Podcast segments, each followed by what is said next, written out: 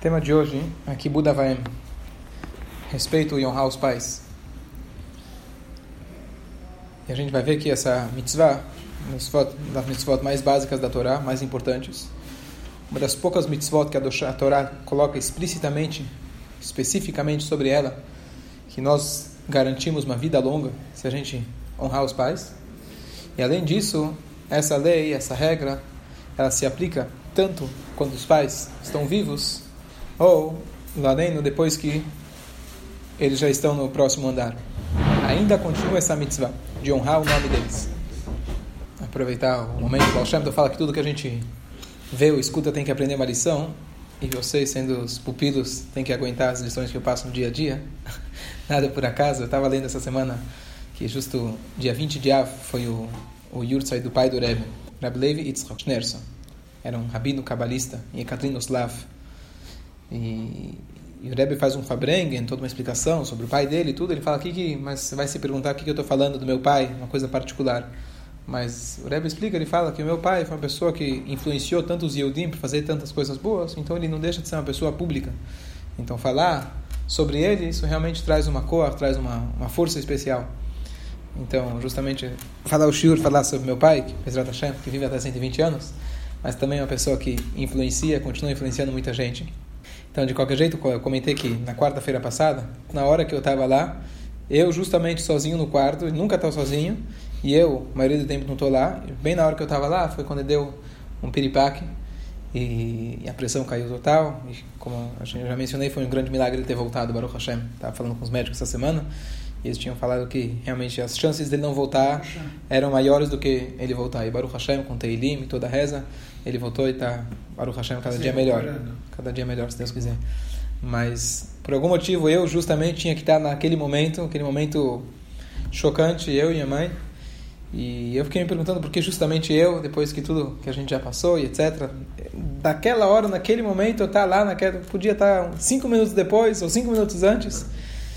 Mas o a, a gente sabe, a gente sabe, a resposta a gente não tem nesse mundo, a gente não procura respostas, mas a gente pode tirar lições. Respostas a gente não quer saber, respostas a gente quer Mashiach, a gente não quer mais sofrimento. Mas lições a gente tem que tirar, lições para o nosso dia a dia. Então, uma lição prática que eu tirei daquela experiência traumática, posso dizer, chocante, de ver seu pai de repente pulando 10 médicos, enfermeiros, tendo que colocar, passar o, o, o é, entubar e, e, ver aquela situação terrível, saindo do quarto, tendo que pra, voltar para a UTI. É um sentimento dos mais fortes que a gente passa, que ninguém, que ninguém passe por isso. Mas, de algum jeito, a gente tem que aprender uma lição positiva disso. comentei semana passada de que, porque a avó estava escrito em quatro tipos de alunos. Tem aquele que é esponja, aquele que é funil, aquele que é peneira, aquele que é coador. E, basicamente, na vida, a gente tem que saber as coisas que a gente tem que absorver e as coisas que a gente tem que relevar. Então, as situações traumáticas, o trauma, a gente tem que, de alguma maneira, tentar relevar. Mas a lição que a gente extrai de cada situação que a gente passa, isso a gente tem que absorver. Igual uma esponja. Então, algumas coisas a gente tem que ser igual um funil, algumas coisas a gente tem que ser igual uma esponja. Então, tentando tirar as coisas negativas, mas tentar extrair apenas o aspecto positivo, o sentimento de ligação que a gente tem numa situação dessas, onde a gente esquece qualquer eventual diferença. Você chega e pensa e fala: Esse é meu pai. Não existe nada mais forte do que isso. E eu comentei de que, na verdade, é, Moshe Rabbeinu ele ordenou o povo, antes de entrar, fazendo paralelo, antes de entrar em Israel, que eles lessem o Shema duas vezes por dia. E o Alter Rebbe no Tani, ele pergunta por que eles tinham a obrigação de ler o Shema, entrando em Israel duas vezes por dia. Se afinal o conceito do Shema é a gente entregar nossa alma, Bechol Nafshecha, Bechol Meodech, entregar nossa alma para servir a Deus. Se Deus já tinha garantido, antes deles entrarem em Israel, que a vitória era garantida, eles não ter que ter muito esforço. Ninguém ia lá precisar entregar a sua vida por Deus. Então, qual a necessidade, pergunta ao Alterebe, deles lerem o Shema naquele momento duas vezes por dia? Ao ponto que Moshe Rabbeinu fez, garantiu, eh, ele obrigou eles, passou para eles a mitzvah do Shema de lerem duas vezes por dia. O Alterebe responde que, na verdade, para você garantir o cumprimento de todas as mitzvot, é através do Shema Israel. Porque no momento que você está prestes a enfrentar uma situação de dificuldade, momento que seja lá qual for, um desafio, onde você para e pensar, deixa, vamos lá, não, deixa eu sucumbir para as minhas tentações. Você tem que parar e lembrar do Shema Israel. Se alguém chegasse agora com uma arma na minha cabeça me ameaçasse por eu ser judeu, eu nunca ia abrir mão para fazer idolatria. Eu nunca jogaria, Deus nos livre, uma Torá no chão. Iria naquele momento se despertar aquela força vital dizendo: Hashem é meu Deus, acabou. Nada mais importante do que isso. Então, se para entregar a sua vida você estaria pronto, por que, que você não consegue abrir mão de uma tentação, de um momento de raiva, um momento pequeno e conseguir passar esse teste? Se a gente levar isso em consideração todo momento, aquele momento máximo, aquele ápice de ligação, a gente vai se comportar ao longo de toda a nossa vida de acordo com a nossa natureza mais interior, que é a nossa Neshama. Então isso veio à mente naquele momento de que quando chega nesses momentos a gente fala, é meu pai. Às vezes é meu filho. E nesse momento a gente para e fala, esquece todo o resto. Isso é o mais importante de tudo. E o que vem na minha mente, falei que realmente a gente tem que saber apreciar aquilo que a gente tem. E a cada momento que a gente tem, a gente poder honrar e fazer justamente a mitzvah de que Buda vai. Não só no momento crítico, mas a cada momento da nossa vida a gente poder cumprir isso daqui. Então por isso eu decidi fazer um shur a respeito de que Buda vai honrar os pais, para a gente entender a visão da Torá, que é muito diferente da visão que as pessoas têm do que significa honrar os pais. E Rabino Manis Friedman, um grande palestrante, um rabino muito inteligente, ele comentou que uma vez ele estava conversando com uma psicóloga, não judia. E ela começou a falar: Olha quão brilhante é a Torá. Falei, Por quê? Porque justo eu abri o livro de Código de Lei Judaica, o Kitzur Shulchan Aruch, e lá estava escrito as leis de honrar o pai. E eu vi aquele negócio: não pode, você não deve chamar o pai pelo nome, você não pode sentar no lugar do pai. As leis básicas de honrar o pai e a mãe. E eu achei isso fantástico nos dias de hoje. Achei um, assim, hoje a gente tem uma uma falta de saber o que significa de fato um respeito, um reconhecimento pelos pais, hierarquia. Eu acho que isso ela falou para ele. Eu acho que isso é uma, uma, um grande alicerce que se hoje os jovens soubessem disso e cumprissem isso, economizaria grandes grandes tsuras. Tá bom. Ah, não era judia? Falou tsuras, né? Falou. Tá bom. Ele achou interessante. Ouvi isso, óbvio que a gente conhece isso, mas ouvir de alguém que vem de fora, isso dá pra gente uma, um incentivo. Ele falou, tá bom. No dia seguinte, vem um jovem conversar com ele. Jovem, o que, que ele tinha? Problemas de jovens, tá? problemas na faculdade, está com problemas em casa, problema com a namorada, cheio de problemas. Droga, etc., vícios, tá bom. E aí o rabino falou, olha, eu não sei, não sei porquê, eu não estava muito inspirado, não sabia o que dizer, o que, que eu vou falar para ele, né? Aí eu me lembrei daquilo que a mulher falou para mim no dia anterior. E eu cheguei e falei para ele, fala uma coisa, é, como funciona a tua casa na hora que vocês sentam para jantar? Assim, os lugares na mesa? O jovem me olhou com uma cara e falou, como assim? Falou, mas quem senta em qual lugar? Falou, quem chegar primeiro, quem sentar em qualquer lugar, é lá que ele senta. Não, mas teus pais, teu pai, tua mãe? Falou, não, não tem, não tem lugar fixo. Ele falou, eu acho que esse é o teu problema. Ele falou, o quê? Como assim? existe o conceito que eu tenho o lugar do papai, o lugar da mamãe, que a gente tem que dar respeito Cada um tem uma hierarquia. Você não deve sentar no lugar do seu pai. Você não deve chamá-lo pelo nome. E o jovem ficou olhando para uma cara, achando que isso aqui é completamente ri, ridículo, obsoleto. Ele falou, mas aí está teu problema. Você precisa começar a reconhecer a hierarquia. Falei, tá bom. Aí o rabino puxa mais um, uma situação. Ele fala, imagina você chega em casa e você vê o teu cachorro e o teu pai brigando. Aliás, o menino tinha falado que quem senta nos lugares tem ele, o pai, a mãe, o cachorro, quem chega primeiro. E você vê então o cachorro mordendo com as unhas, acabando com seu pai. O que, que você faz nessa hora? Ele falou: Eu vou primeiro perguntar quem começou a briga. Aí o Rabino falou: Você está vendo? Na tua cabeça, na tua vida, não existe hierarquia. É tudo a mesma coisa. O teu pai, o cachorro, o lugar. E você ainda tem. Para você não faz diferença. O cachorro, se o, cachorro, se o pai começou primeiro, você vai salvar o cachorro. E aí ele começou a conversar com o jovem e, entre aspas, resolveu lá a questão dele, o problema dele. Mas achei interessante esse conceito de que realmente hoje se perdeu muito essa questão de hierarquia. E se a gente for ver na Torá, a questão é o seguinte: muita gente fala, não, eu amo meu pai, eu amo minha mãe não tem mitzvah de amar o seu pai ou amar a sua mãe mais do que amar qualquer outro judeu. Tem a mitzvah de amar o próximo. Teu pai e tua mãe estão inclusos. Mas não tem mitzvah nenhuma de amar os pais. Como não? Poxa, a Torá achei que era tão bonita, tão ética, tão moral, tão família. Número um, a Torá te dá mitzvot sobre coisas que você já não, não faz. A Torá tem que te ordenar não, Torá não tem que ordenar um pai amar um filho, ou filho amar um pai. A mitzvah vai nos ordenar alguma coisa, vem nos ordenar alguma coisa que a gente não faria. A Torá não vem state the obvious. A Torá não vem te falar o óbvio. Isso aqui é óbvio, isso aqui já é natural. Se um pai não ama um filho, um filho não ama um pai, tem um problema genético, tem um problema sério na natureza. A Torá vem nos dar ordens para nos dar o caminho onde a natureza humana eventualmente pode acabar errando. E o que, em que, qual ponto a natureza humana pode acabar errando? Justamente no amor, no, no respeito aos pais. Por que respeito? Porque justamente a gente tem a situação onde tem amor demais, respeito de menos. Quando chega para um estranho, ou alguém que você quer fazer business, ou alguém que você tem algum interesse, ou um estranho da rua, o zelador, você fala bom dia, boa tarde, você cumprimenta, você se comporta com modos, né? Você sai no restaurante com uma pessoa, você vai se comportar com modos. Agora você está em casa, ah, você está em casa, eu estou em casa. Não preciso estar bem vestido. Eu não preciso falar com educação. Eu posso colocar a colher do doce de leite do requeijão na boca e coloco lá de novo. Coloco na salada de novo. São meus pais, é meus pais. Não Como acontece nada. Como com a mão.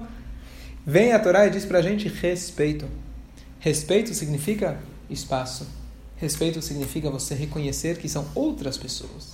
Você entender que teu pai é você, você é teu pai, o amor é genuíno e que nós somos, somos vivemos um pelo outro, um pelo outro e a gente se entrega a vida um pelo outro. Isso a Torá não precisa vir te dizer. Qualquer filho normal, qualquer pai normal, se um filho, um pai tem um problema, vai fazer de tudo para salvar, para ajudar. O que a Torá vem te dizer, falar, olha, apesar que você se sente reimish com teu pai, você se sente em casa com teu pai. Eu com meu pai posso falar o que eu quero, preciso abrir meu coração. Com minha mãe eu posso falar o que eu penso. Vem aqui a Torá fala pra gente, não. Você tem que colocar limites. Ao ponto que você não pode chamar eles pelo nome. Você não pode sequer sentar no lugar deles. Você tem que se preocupar, isso uma questão de não fazer. Você tem que se preocupar em investi-los. Literalmente. Se dá cá, prioridade para os pais. Tem que se preocupar em alimentá-los, prioridade é, é para os pais. E assim por diante. A Torá coloca para gente essas prioridades. E não tem nenhum lugar na Torá que diz ame o seu pai e a sua mãe. Porque o amor vai ser uma consequência. Se você tiver o respeito, você vai conseguir, na verdade, preservar o amor já existente. Não precisa amar.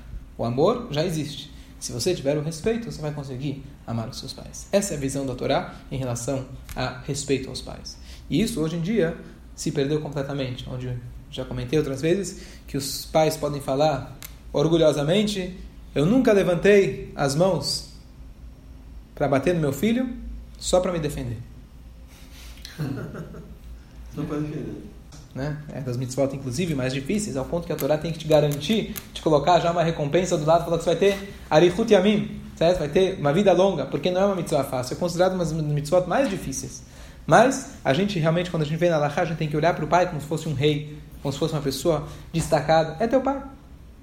Não importa que você é mais inteligente que ele, que você conhece mais do que ele, que você pode se achar é, mais popular, tem mais dinheiro do que ele, o que for. Ele é seu pai. E tem uma, uma frase bonita, que a linguagem que a Torá usa é: você vai honrar teu pai e sua mãe, leman e arihun yamecha, para que seus dias possam se prolongar. Então, essa é a explicação literal. Você faz a mitzvah, você vai ter uma vida longa. Então, uma explicação mais prática, que é a seguinte: honre seu pai e sua mãe, porque você vai ter uma vida longa. Ou seja, tua vida vai para frente, um dia você vai ser pai. Você vai ver o que, que é. Então, honre eles. Número um, para teus filhos verem como que é honrar o pai. E número dois, um dia você vai entender, se você não honrar, você vai entender muito bem a importância de honrar os pais. Para trazer um pouco de, de polêmica, passagem da Gemara nos dou um tempinho atrás, de que a Gemara traz que nós conhecemos tem duas mitzvot na Torá, entre outras, mas duas que se destacam, que a Torá fala que você vai ter uma vida longa. Honrar os pais e aquela mitzvah de mandar a mãe embora para pegar os filhotes do passarinho, Shiloh Haken se chama. E aí a Gemara traz uma pergunta que hoje seria muito comum. Ah, será que é verdade? A Gemara conta que houve um caso de uma criança que o pai mandou ela ir expulsar a, a ave, a mãe, para pegar os filhotes. Então ele estava cumprindo a mitzvah de honrar o pai, para fazer a mitzvah de expulsar a ave, expulsar a mãe, para pegar os filhotes. Duas mitzvot que a Torá garante. E a Gemara conta que o menino foi lá, subiu a escada, ele caiu da escada e morreu. A Gemara pergunta como que funciona uma coisa dessas. Se a Torá te garante que vai ter uma vida longa, ele estava duplamente fazendo a mitzvah de vida longa e de repente ele cai e morre. Pergunta clássica. Como, como coisas boas, como coisas ruins acontecem para pessoas boas, a Torá deixa claro. E a Gemara explica que o que, significa uma vida longa não necessariamente significa uma vida longa física, mas uma vida longa no Olam Abba, no mundo vindouro. Essa é a explicação da Gemara. Eu não quero entrar agora em toda a polêmica, coisas boas, coisas ruins, etc., mas essa é a explicação da Gemara. O mais interessante que a Gemara traz, fala que havia um sábio, um grande sábio, Elisha Benavuia, que ele é conhecido que em um belo momento em sua vida ele decidiu abandonar todas as mitzvot e fazer tudo possível para boicotar. descumprir, boicotar todas as mitzvot da Torá. Ele foi professor do Rabbi Meir. Rabbi Meir é o autor da maioria das Mishnayot que nós temos. Meir Ou seja, Rabbi Meir Balanês. E Rabbi Meir Balanês continuou sendo seu aluno mesmo depois que ele abandonou, porque Rabbi Meir era a pessoa que sabia filtrar as informações que eu falei antes, né, do funil, etc. Ele sabia filtrar o que pegar, o que aprender, o que não aprender. E a Gemara traz uma coisa incrível. Uma das opiniões, tem duas opiniões, o que fez com que ele, do dia para a noite, largasse abandonasse do judaísmo. Uma opinião diz que foi depois que ele viu esse episódio, daquele menino correndo atrás para cumprir a mitzvah do pai, para fazer a mitzvah de Shiluah Haken, e ele caiu e morreu. Então ele falou: ah, então tudo isso aí. É balé. Não vale. E ele abandonou. E diz a Gemara: se ele soubesse a explicação dos sábios, que quando a Torá diz que para que seus dias sejam prolongados, não necessariamente são os dias na terra, nesse mundo, ele talvez não teria feito o que ele fez. Aqui vem uma lição incrível na Torá, de que muitas vezes a gente fala, ah, a Torá está errada, Hazan Shalom. Ah, isso aqui eu não entendo, então é mentira, isso aqui é para criança, isso aqui é conto de fada, isso aqui é um absurdo, isso é um exagero. E tudo tem uma explicação. Só que às vezes você não estudou o suficiente. Você não conhece o suficiente. Você toma uma decisão baseada, às vezes, numa explicação que você ouviu de alguém, que número um pode ser que está errado. Número dois, talvez você não se aprofundou o suficiente para entender o que foi dito. Então tenha um pouco de paciência. E foi o caso daquele homem, aquele rabino, que acabou abandonando tudo, por ele não ter conhecido, ele que sabia tudo, também ainda, a Torá é sem fim, também ainda não conhecia essa explicação.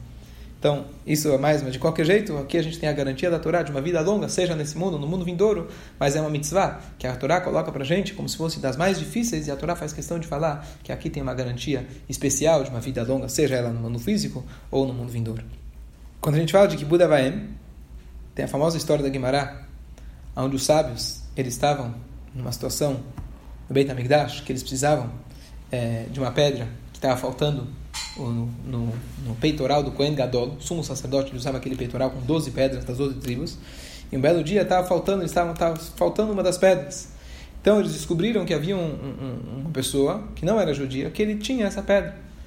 E aí foram até lá e chegaram para conversar com a família. Estava lá, o filho atendeu sábios, falou: O que vocês querem? Ele falou: A gente quer tal pedra. Ele falou: Não posso, não, não vou dar para vocês. Eles começaram a aumentar, né? Ele está querendo ganhar, querendo negociar, somos judeus, né? Hum. E aí eles começaram a aumentar o preço, aumentar o preço, até que ele falou: não vou dar para vocês, não importa o quanto vocês vão pagar. Mas por quê? Porque a chave do cofre, onde está essa pedra, está embaixo do travesseiro do meu pai, que ele está dormindo. E eu não vou acordar meu pai. Imagina hoje em dia toca o celular, você já vai acordar o pai, né? Alguém bate na campainha, você já, alguém, alguém toca a campainha, você já vai atender, já avisa, já acorda, né? Eu tenho filhos pequenos, eu sei como funciona. Qualquer coisa, eu já motivo para acordar o pai. Sem nada já acorda o pai.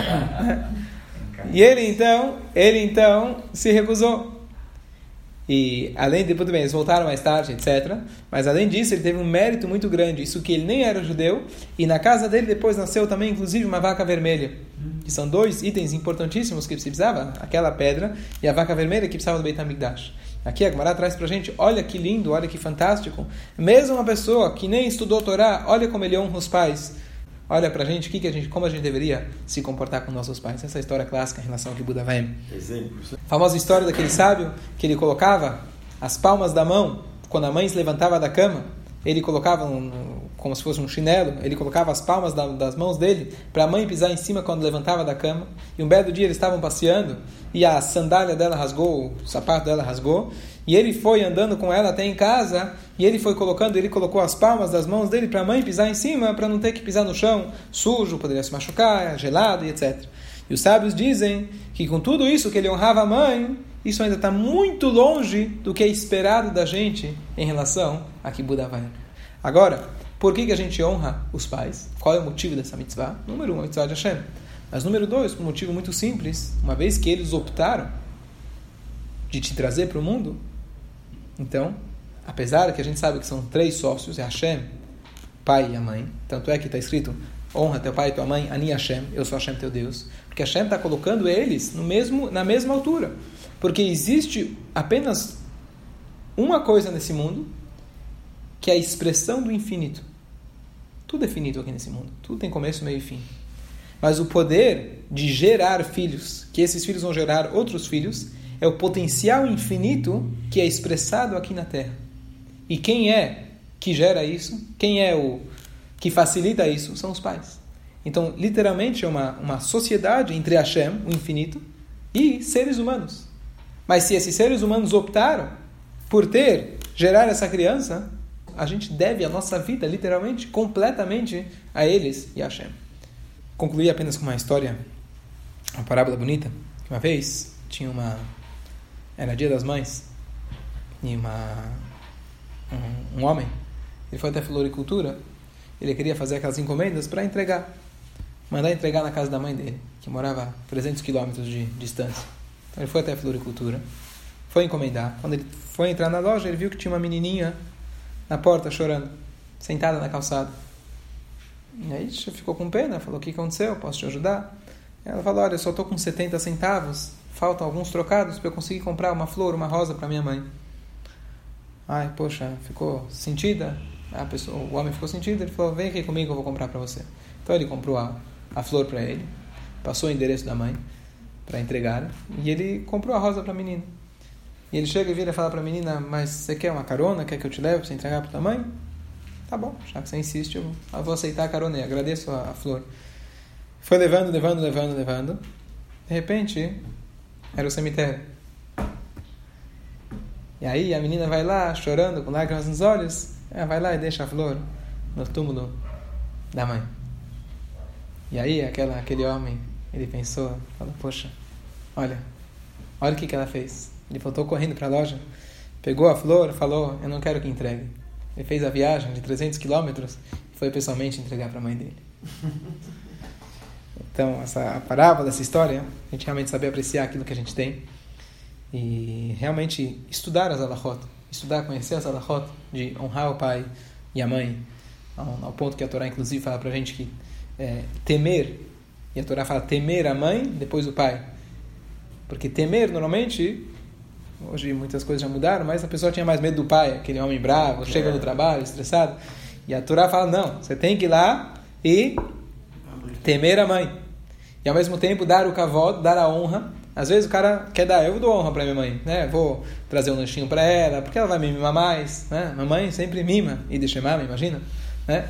Então a Torá fala: não, kibud avaim. Se for honrar, ou seja, ou seja, em ações positivas de trazer, de alimentar, de fazer, a Torá coloca o pai primeiro. Ou seja, na essência, para dizer que a mitzvah de honrar e a mitzvah de temer é ambos para o pai e para a mãe igual. Aquele que normalmente talvez você teria uma tendência contrária, a Torá inverte a ordem, ordem para te ensinar. Então, que a gente possa aplicar essas, essas leis no nosso dia a dia. E aqueles que, infelizmente, já não têm pais vivos, a mitzvah ainda continua. Número um, às vezes, uma pessoa que teve alguma diferença ao longo da vida, a gente sabe que Deus nos livre, mas naquele momento, logo antes do enterro, se pede desculpas, se pede perdão. Número dois, nunca é tarde para pedir perdão. Uma vez eu estava numa sinagoga e alguém se levantou, a gente estava comemorando, e o cara justamente começou, por algum motivo, se confessar, e estava muito mexido com alguma coisa que aconteceu, e ele falou que justamente ele teve muitos problemas com o pai dele, e ele se levantou e fez um lechaim, pediu, eu quero agora publicamente pedir perdão para tudo que eu já maltratei meu pai. Assim que a pessoa fez. Achei, me tocou bastante isso. Falei, poxa, é, anos depois a pessoa ainda está se, né? Mas se cobrando. se cobrando, mas é louvável porque o perdão sempre existe mesmo. A gente não quer esperar para esses momentos, mas o perdão sempre existe. Então, mesmo depois que alguém falece, existe ainda a mitzvah de honrar os pais.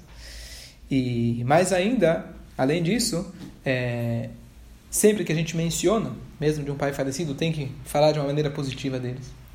Você tem que fazer o Kaddish, fazer mitzvot em sua honra, também é uma maneira da gente cumprir a mitzvah de honrar os pais se literalmente você está cumprindo a mitzvah ainda. Normalmente se diz que as mitzvot é só em vida, tá certo? Aqui é um caso, uma situação onde a pessoa já não está mais, mas a nossa mitzvah ainda continua de honrar o seu nome. É óbvio que a gente não quer esperar para esse momento, né? Depois que o pai já está no caixão, você não tem mais como discutir com ele, né?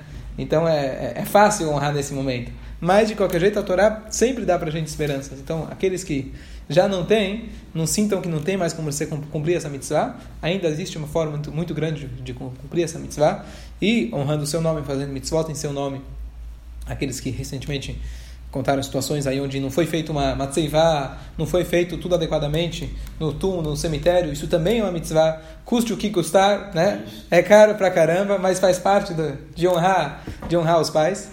E mais importante de tudo, que a gente tenha em breve todos aqueles que já se foram, que estejam com a gente fisicamente, se Deus quiser, e a gente continue, na verdade, honrando nossos pais. E se Deus quiser, nossos filhos vão saber honrar a gente também, que isso é importante, a gente acaba recebendo, é recíproco. E mais importante que a gente possa é, pedir para o grande Pai, para Hashem, Akadosh Baruch Hu, que ele honre a nós agora e traga a Mashiach, se Deus quiser, em breve.